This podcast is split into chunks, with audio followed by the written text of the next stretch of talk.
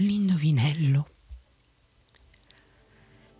C'era una volta un figlio di re, al quale venne voglia di girare il mondo. Non prese nessuno con sé all'infuori di un servo fedele. Un giorno capitò in un gran bosco e quando si fece sera non riuscì a trovare nessuna locanda e non sapeva dove passare la notte. Allora vide una fanciulla che si dirigeva verso una casetta e quando le fu vicino si accorse che era giovane e bella. Le rivolse la parola dicendo, Cara fanciulla, io e il mio servo possiamo chiedere riparo per la notte nella tua casetta? Ma sì, disse la ragazza con voce triste, certo che potete, ma non ve lo consiglio, non entrate. Ma perché no? chiese il figlio del re. La fanciulla sospirò e disse, la mia matrigna esercita arti magiche, ha cattive intenzioni con gli stranieri. Egli capì d'esser capitato nella casa di una strega, ma poiché si faceva buio e non poteva proseguire, e poi non era uno che avesse paura, così entrò. La vecchia sedeva accanto al fuoco su una sedia con i braccioli e guardò gli stranieri con occhi rossi. Buonasera, disse con voce suadente e modi molto gentili. Venite e accomodatevi e riposate. Soffiò nel fuoco sul quale cuoceva qualcosa in un pentolino. La figlia fece segno ai due d'essere prudenti, di non bere né mangiare nulla, perché la vecchia preparava bevande magiche. Essi dormirono tranquillamente fino al mattino. Quando furono pronti per partire e il figlio del re se ne stava già in arcione, la vecchia disse, aspettate un minuto, prima voglio darvi il bicchiere del saluto. Mentre andava a prenderlo, il principe si avviò e il servo, che doveva ancora assicurare la sella, era rimasto solo quando la cattiva strega arrivò con la bevanda. Portalo al tuo Signore, disse quella. Ma in quel momento il bicchiere si spezzò. Il veleno schizzò sul cavallo ed era tanto potente che la povera bestia subito stramazzò. Il servo rincorse il Signore e gli narrò quello che era accaduto ma non volle lasciare la sella e corse a riprendersela e quando giunse accanto al cavallo morto c'era già lì un corvo che se lo divorava. Chissà se oggi troveremo di meglio, pensò il servo. Uccise il corvo e se lo portò dietro. Proseguirono per la foresta tutto il giorno senza trovare un'uscita. Al sopraggiungere della notte trovarono una locanda ed entrarono.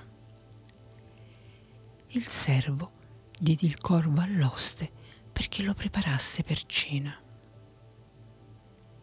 Erano però arrivati in un covo d'assassini e nella notte ne giunsero dodici che volevano uccidere e derubare i due forestieri. Ma prima di accingersi all'impresa si misero a tavola e l'oste e la strega sedettero con loro e assieme mangiarono una minestra in cui era spezzettata la carne del corvo.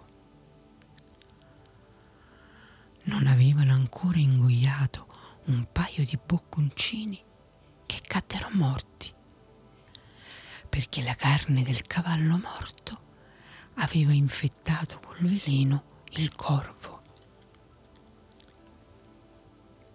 In casa non c'era più nessuno, salvo la figlia dell'oste, che era una buona ragazza e non aveva mai preso parte a quelle scelleratezze.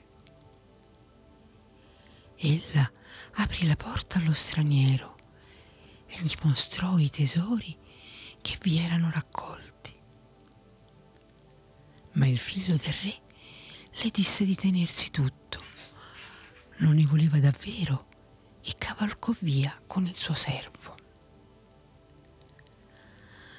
Dopo essere andati di qua e di là, arrivarono in una città dove abitava una principessa bella ma arrogante, la quale aveva annunciato a tutti che avrebbe preso per sposo chi le avesse posto un indovinello che ne non sapesse sciogliere se avesse fallito, il pretendente ci avrebbe rimesso la testa. Tre giorni di tempo aveva per riflettere, ma era così intelligente che risolveva gli indovinelli assai prima del tempo stabilito.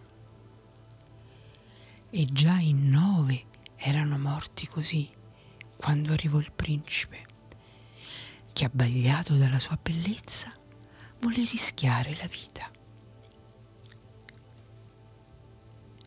Le si presentò e le propose il suo indovinello. Che cos'è? Uno non ne uccise nessuno, eppure ne uccise dodici. Ella non sapeva cosa fosse. Pensò e pensò ma non ci riusciva. Sfogliò i suoi libri di indovinelli, ma niente. In breve, la sua saggezza non le servì a nulla. Non sapendo più come fare, ordinò alla sua serva di introdursi furtivamente nella stanza del principe. Doveva ascoltarne i sogni perché pensava che forse lui nel sonno avrebbe svelato l'indovinello.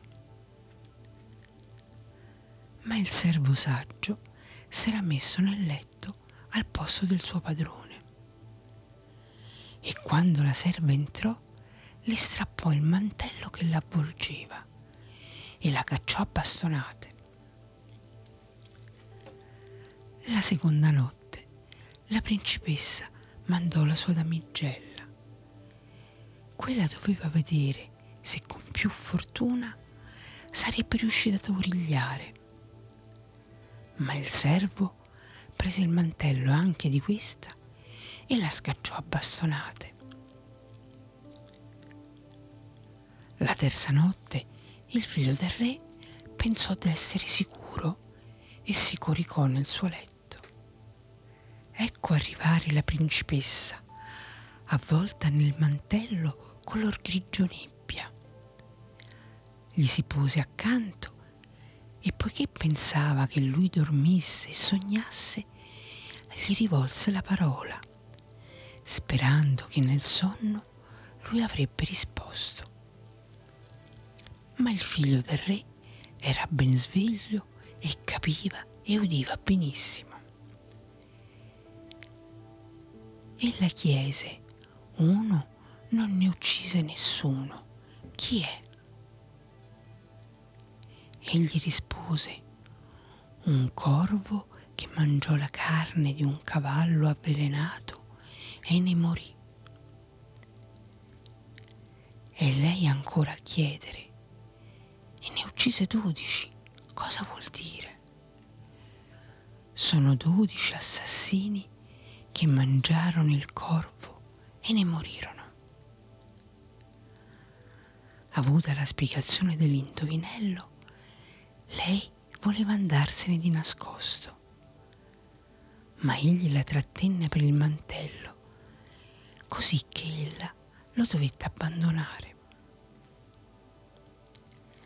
Il giorno dopo, la figlia del re annunciò d'aver risolto l'indovinello e fece venire i dodici giudici e davanti a loro lo svelò.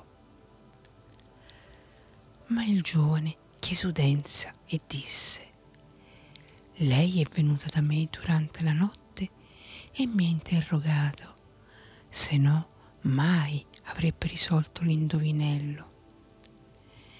E i giudici dissero, e tu che prove porti? Allora il servo portò i tre mantelli e quando i giudici videro quello grigio nebbia che la principessa soleva portare, le dissero fatelo ricamare d'oro e d'argento perché sarà il vostro mantello di nozze.